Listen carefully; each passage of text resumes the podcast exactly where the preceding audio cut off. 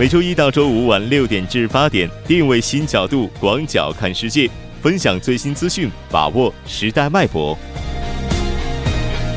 锁定新闻在路上。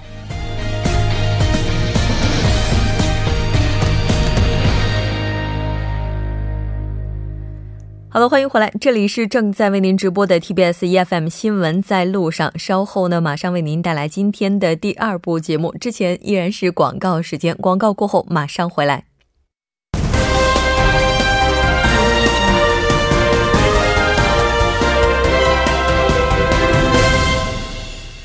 好的，欢迎回来，新闻在中国带您快速了解当天主要的中国资讯。接下来马上连线本台特邀记者王静秋，静秋你好。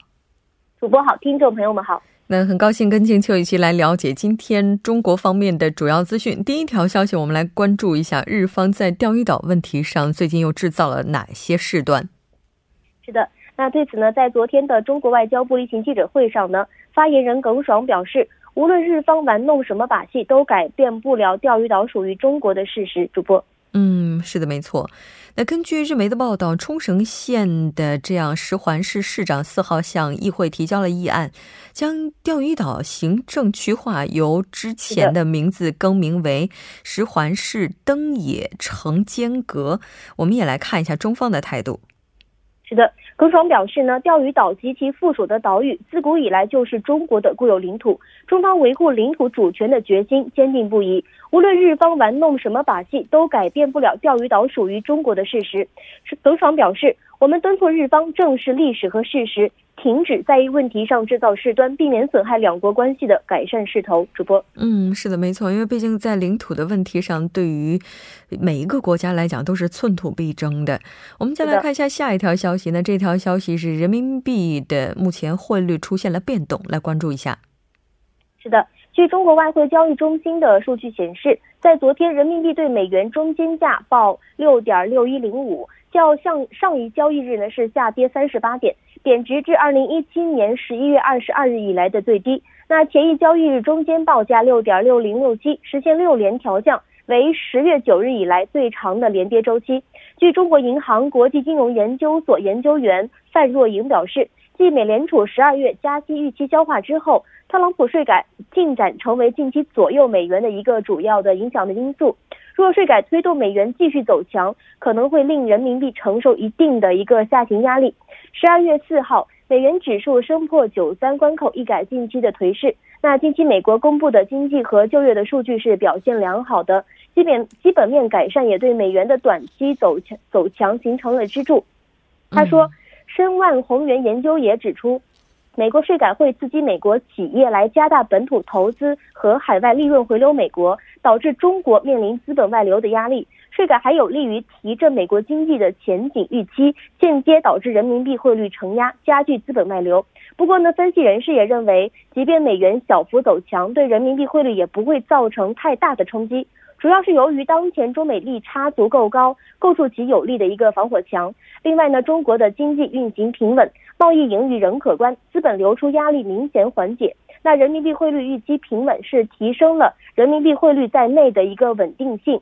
近期全球主要的货币波动率都不是很大，预计人民币也有难有明显的方向，区间的震荡的走势将继续。主播，嗯，那在今年上半年的时候，应该说人民币的话，它的涨势是非常强有力的。我们在节目当中也探讨过，但是进入下半年的话，应该说一直是在走低的。这个走低的原因，刚才你也提到了。那对于今后人民币的走势，有没有一些预测呢？是有的。据范若莹预计呢。在进入十二月之后呢，人民币可能会存在一定的一个贬值压力。那这主要是由于美元的阶段性走强，年底购汇的需求较旺。但考虑到中国国内经济基本面运行良好，基本管制加强，以及市场并未形成对人民币贬值的一个预期等因素，所以年底出现人民币大幅贬值的可能性不是很大。主播，嗯，是的。那这条我们关注到这里，再来看一下下一条消息。好的。中泰铁路在泰国环评通过，将于十二月下旬开工，使用中国技术。主播，我们先来了解一下中泰铁路的相关情况。好的，泰国在昨天确认已正式批准中泰铁路合作项目一期工程的环境影响评价。项目项项目呢是预计将于十二月下月开工。中泰铁路的合作项目是泰国的第一条标准轨的高速铁路，将使用中国技术来建造。一期工程呢是全长二百五十三公里，连接曼谷到泰国东北部的呵勒府，未来将与中老铁路衔接，构成昆明至曼谷的铁路大通道。中泰铁路呢是连接中老泰三国，建成之后，昆明到曼谷将实现朝发夕至，还可以辐射到东南亚地区。主播，嗯，那我们也来了解一下泰方是怎么样去推进这个铁路项目的。好的，据泰国的泰勒报报道。泰国交通的部长阿空表示，泰中高速铁路项目呢，双方代表已经就曼谷的呵勒福铁路项目的设计和监理费用达成了五十二亿泰铢的两项合同。这是继项目获得的泰国内阁立法议会批准之后取得的新的重要进展。相关的部门将尽快起草设计和监理合同，以便巴育总理和中国代表签署合同。阿空表示。关于项目设计和规划阶段的第一份合同呢，是价值为十七亿泰铢，将于下周提交内阁。另一份合同为项目的监管费用，价值三十五亿泰铢。第二份合同将于本月提交内阁，以便总理在访问中国之前获得内阁批准。主播，嗯，是的。那其实这条铁路它至于两国的意义，不仅仅是一条铁路这么简单。我们也来看一下。据毕利亚彭真说。中泰铁路项目的契合“一带一路”的倡议，相信在中国推动与东盟国家以及“一带一路”沿线各国互联互通的大背景之下，中泰铁路项目只是两国合作的一个开端。泰国希望双方基础设施合作不断拓展至港口和航空等领域，并为两国企业来创作更多的投投资机会。主播，嗯，是的，没错。那这条铁路的话，应该说对于中国以及周边国家的互联互通也是能够起到非常大帮助的。我们再来看一下另外的一条高速。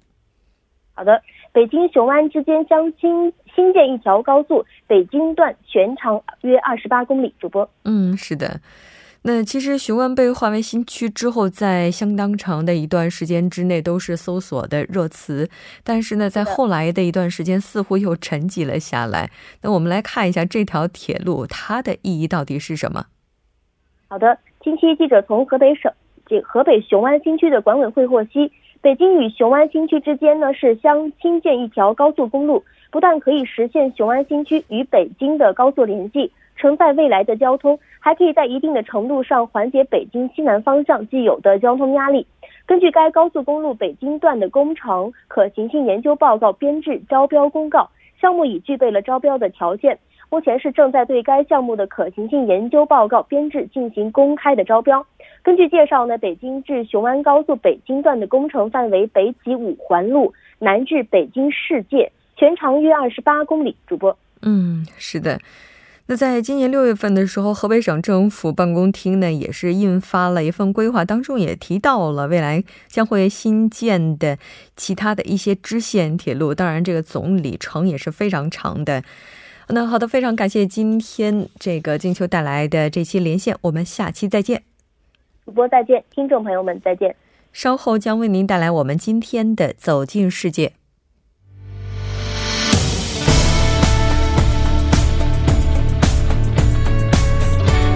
您现在收听的是《新闻在路上》。走进世界，为您介绍主要国际资讯，带您了解全球最新动态。那接下来马上连线本台特邀记者齐明明，齐记者你好，主播你好，很高兴跟您一起来了解今天国际方面的主要资讯。那第一条资讯，我们来关注一下美国共和党的税改法案相关情况。好的，那当地时间十二月二日呢？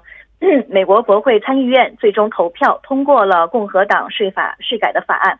根据这一税改法案呢，美国企业税税率将大幅下降，个人所得税也将有所减免，多项税制将被简化。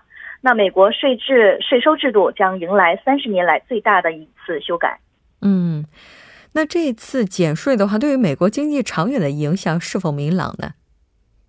呃，尽管白宫和国会共和党都表示，当前这份减税方案呢将利好美国的经济，但究竟给美国经济带来何种影响呢？目前还并不明朗。根据无党派倾向的这个国会国会税收联合委员会公布的一项分析呢，该减税方案付诸实施后，将在十年内给美国经济带来零点八个百分点的额外增长。但由此而增加的这个财政收入远远低于减税法案本身造成的这个收入损失。整个减税方案呢，将在十年内给美国联邦政府增加一万亿美元的债务。嗯，那这次的话，资本回流美国的话，应该说对于其他一些国家的话，会产生非常大的压力。是的，呃，首先这个资本回流呢，美国将对亚洲的市场产生一定的压力。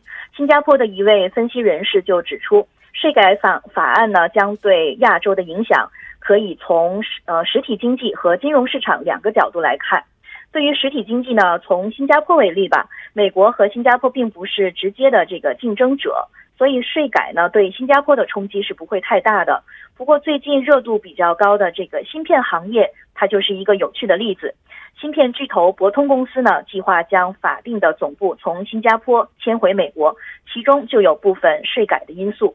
而从这个金融市场来看呢，需要关注美国税收可能对通胀预期以及美联储加息预期的影响，这就意味着金融市场的这个波动率可能会提高。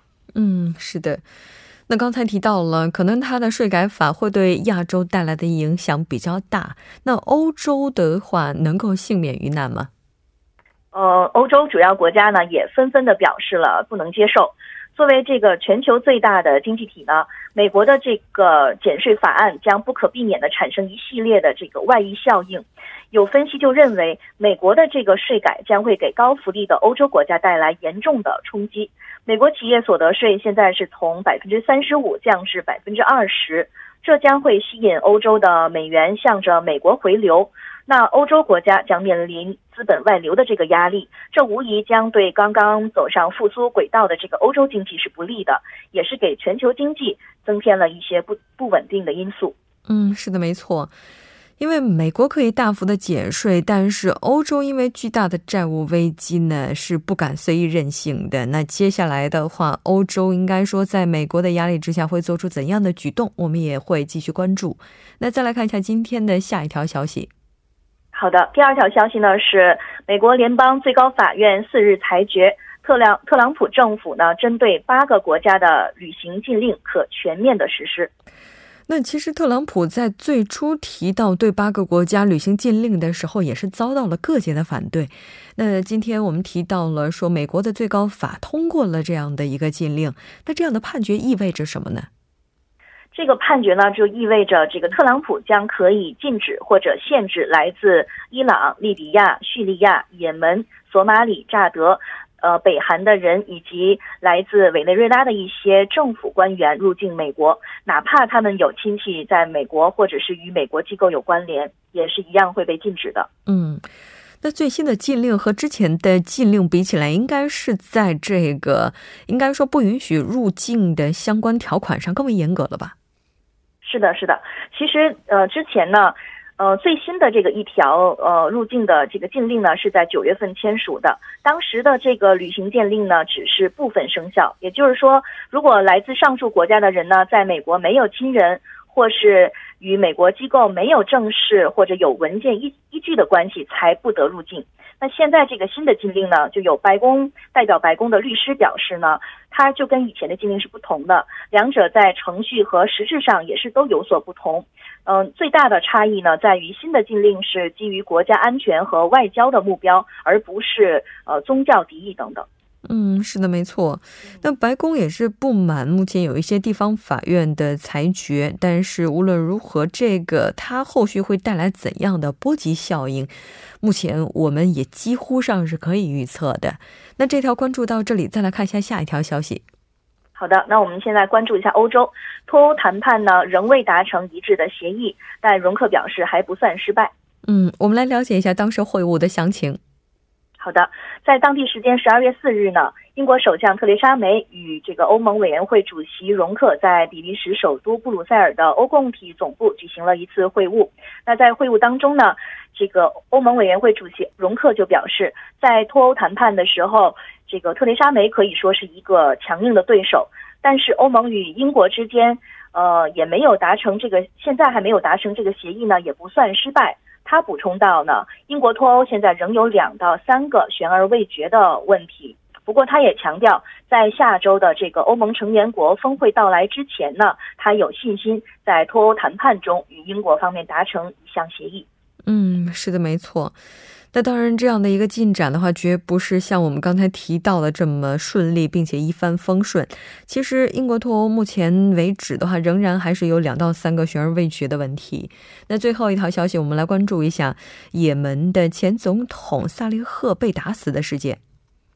是的，这个也门前总统萨利赫呢被袭身亡，现在沙特可能会成为最大的输家了。嗯，是的。那他的话，比如说像刚才我们提到的萨利赫，他的死亡，未来的话可能会对沙特领导的联盟造成怎样的一些打击呢？哦，现在就有也门观察人士就分析呢，这会让沙特任何希望都破灭了。这个胡塞武装已经摧毁了一个非常强大的这个新的对手。那现在呢，也门联合政府要么继续在也门进行长期的战争，要么做出妥协，把这个胡塞武装带到这个谈判桌上来，才可以解决问题。嗯，那胡塞武装领导人对此事发表了怎么样的态度呢？呃，胡塞武装领导人呢，只是向也门人民表示了祝贺。他称这是他们对海湾阿拉伯敌人策划的这个叛国阴谋的一个胜利，但是并没有提到这个萨利赫的死。嗯。当然，这个七十五岁的萨利赫，他是在十二月二号的一次讲话当中也表示，准备好了和也门联合政府一起翻开新的一页，并且称胡塞是政变的民兵。那这条消息我们关注到这里。那接下来呢，为您带来的是天气情况。当然，非常感谢齐记者带来的这期节目，我们下期再见。好的，再见。那接下来马上关注一下天气以及气象信息。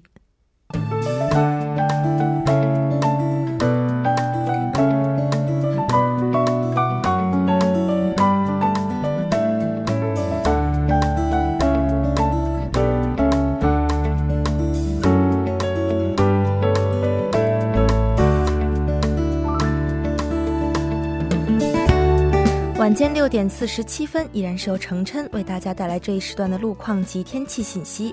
首先来关注一下目前已经恢复正常通行的施工路段，在百济古坟路石村站至方仪十字路口这一路段，双方向进行的施工作业呢已经结束，路面恢复正常。接下来是在新村路东桥洞丁字路口至仓川呃仓川洞丁字路口，之前在这一段路段的三车道上进行的道路维修施工作业呢已经结束，您可以正常通行。下一则路况来自统一路圣水十字路口。至华阳十字路口路段四车道的施工作业呢已经结束，但目前此路段由于晚高峰行驶车辆的增多而路况复杂，属于事故高发路段，请来往的车主们参考相应路段小心驾驶。好的，来看一下目前发生在路面的交通事故，在内部循环路城山方向红志门至隧道入口这一路段的二车道出现了故障车辆，还望后续车辆参考相应路段小心驾驶。再来关注一下天气，受冷空气的影响，今天韩国几个代表城市的最低气温刷新下半年来的新低。首尔零下八度，大关岭零下十四度，以及一直以暖冬著称的釜山也跌破冰点，降至零下。明天呢，冷空气进一步向南延伸并减弱，局部地区将会伴随着雨雪出现小幅度的回温。首尔市未来二十四小时的天气预报是这样的：今天夜间至明天凌晨多云，最低气温。零下四度，明天白天雨夹雪，最高气温五度。好的，以上就是这一时段的天气与路况信息，我们稍后再见。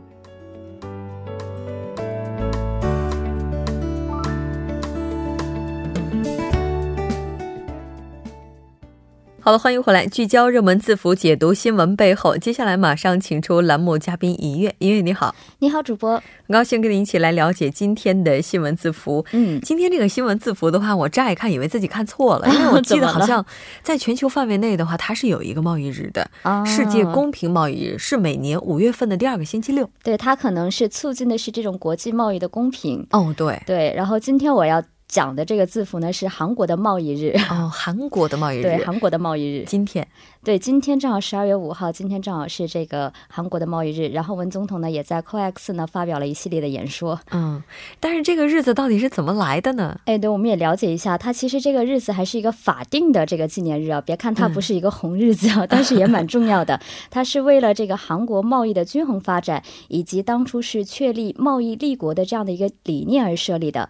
那么在遥远的这个一九六四年的十一月三十日，是韩国呢首次出口额突破了一亿美元。那么为了纪念当时这么具有历史性的一刻，所以当时呢就把十一月三十日定为出口日了，并且每年呢都会举行这个纪念的活动。后来呢到了这个一九九零年，那当时是按照韩国的相关的规定，又把这个出口日改为了贸易日。那么为什么现在是十二月五日呢？也就是又发展到了二零一一年的十二月五日，韩国当时是以世界排名第九的这样的一个身份，出口额是首次突破了一兆，也就是一万亿的这样的一个美金。所以呢，从二零一二年开始呢，就把贸易日呢改为十二月五日了。啊，对，他也是几经周折哈。对，所以下一次韩国的贸易额达到了两兆两兆美金的时候，可能这个日子还会发生一定的改变。嗯，它是一个法定的日子，是的，它是法定的一个纪念日哦，法定的这样一个纪念日，但是有什么样一些特殊的纪念活动吗？对呀，这个也不放假哈，应该靠什么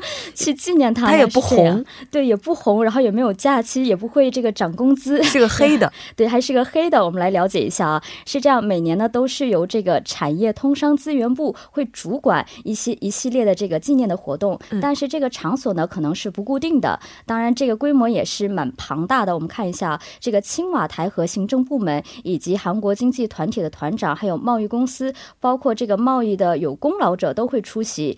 那么就是韩国的中小企业的中央会的会长呢，会念一些这个开幕词，然后产业的通商资源部部长呢会进行一系列的汇报工作。那贸易界的代表呢也会进行发言、表彰、闭幕等这些的顺序进行。那比较有特点呢是当天呢会表彰给这个积极开拓海外的新市场，以及带动韩国经济。发展有贡献的人，相应的是颁发这个金塔、银塔和铜塔，这个很有意思，有点像这个各大媒体到了年底的时候发什么最佳新闻奖颁奖的这样的一个仪式。但是它这个奖牌是一个金塔，估计是希望它这个出口的业绩增长日上这样的一个意义。然后这个颁奖。颁奖人呢是由这个总统、国务总理，还有产业通商资源部的副长官以及贸易协会的会长进行这个颁奖。那么除此之外呢，也会有这个一系列的文艺的演出啊，这样讨论会，还有音乐会等等。那这个领奖人一般的话应该是企业的老总，是的，哦，哎，但是你想想看哈，如果要是企业的代表办公室里面放这样一个金塔、银塔、铜塔的话，对，还是倍儿有面儿的。是的，此外也是照顾一些中小企业嘛，它也会有这个出口塔的这种输出塔，也会奖励他过去的一段时间的他一个出口业绩。是，那刚才呢，尹月也提到了，说今年在纪念日活动的时候，文总统是在 COEX 发表了演说。对，今到了今天是正好是第五十三届的贸易日的纪念啊，所以今天上午呢，文总统呢也是出席在这个首尔 COEX 会展中心举行的这样的一个纪念仪式。那他在致辞中表示呢，韩国需要通过提振出口，创造更多的就业岗位，政府呢将改善各项的相关制度，全力推动出口发展，力争开创这个贸易规模两兆。美元的这个新时代。此外呢，再次强调了自己的这个经济构想，也就是我们之前经常提到的这个以人为本的一个经济增长模式。为此呢，他表示，贸易的政策呢也应该顺从这个变化的潮流，比起呢实现所谓的良性增长呢，而是应该实现人与贸易相包容的这样的一个经济增长。嗯，但是人与贸易相包容的增长模式怎么去实现呢？其实简单来说的话，就是要振兴出口，以此来扩大就业。这样的话，我们就不得不提到韩国的中小企业的这个重要性了。因为韩国中小企业呢是占有韩国这个百分之九十九的企业的这样的一个比例，而且呢是提供了百分之八十八的一个这个雇佣的岗位。但是我们发现呢，在韩国三百五十四万个中小企业中，这个从事出口的是仅占百分之二点七。所以呢，这个韩政府也表示呢，今后要推动更多的中小企业呢以出口促发展，创造更多的就业岗位。嗯，那么第二点呢是文。文在寅也是再次强调这个大企业和中小企业要协调发展的一个重要性。那为此呢，大企业和中小企业要实现这个优势互补，所以呢，政府呢也积极的会为双方实现这个协调发展呢提供一定的援助。我们来看一下都有哪些援助啊？嗯，第一点是这个构建符合企业这个特性的一个出口体系。第二点呢，会扶持从这个挖掘新客户到签合同到发货的一系列的全过程。那么第三点呢，就是提高服务领域出口等活力。此外呢，也会提供一定的支援的资金等等。我又想起来，昨天晚上我们在讨论 FTA 的时候提到了韩中两国的 FTA 目录，它是一个就是除了这个清单上面包括的之外，对其他的都可以进行自由贸易。嗯，是的。我就在想，那如果要是真是在这样的大背景之下，并且后续的谈判一切顺利的话，那在文总统这样的一个应该说指应该说指明的方向之下，对大方向 还是大有可为的。那。其实目前的话，这个整个出口市场也是非常多变的啊。那这个战略该怎么去调整呢？对，我们要知道这个不光是现在，包括明年，我们都可以看到这个国际贸易市场呢会存在很多的挑战。嗯，比如说现在所谓的这个贸易保护主义的抬头，对，还有各国纷纷推出这种所谓的货币宽松宽松政策，包括现在的油价也是持续的攀升，以及韩元的不稳定等等。所以为了克服这些困难呢，韩国表示呢，应该实现出口市场的多元化。是，为此呢，政府。府也是在积极的推动签署这些区域全面经济伙伴的关系协定，还有韩欧亚经济联盟自贸协议等等。是的，没错，先从中国做起。对，先从和中国的谈判做起。对，中韩 FTA 的落实开始。是的，好的，非常感谢尹月，我们下期再见。好的，我们明天再见。好的，稍后整点过后马上回来。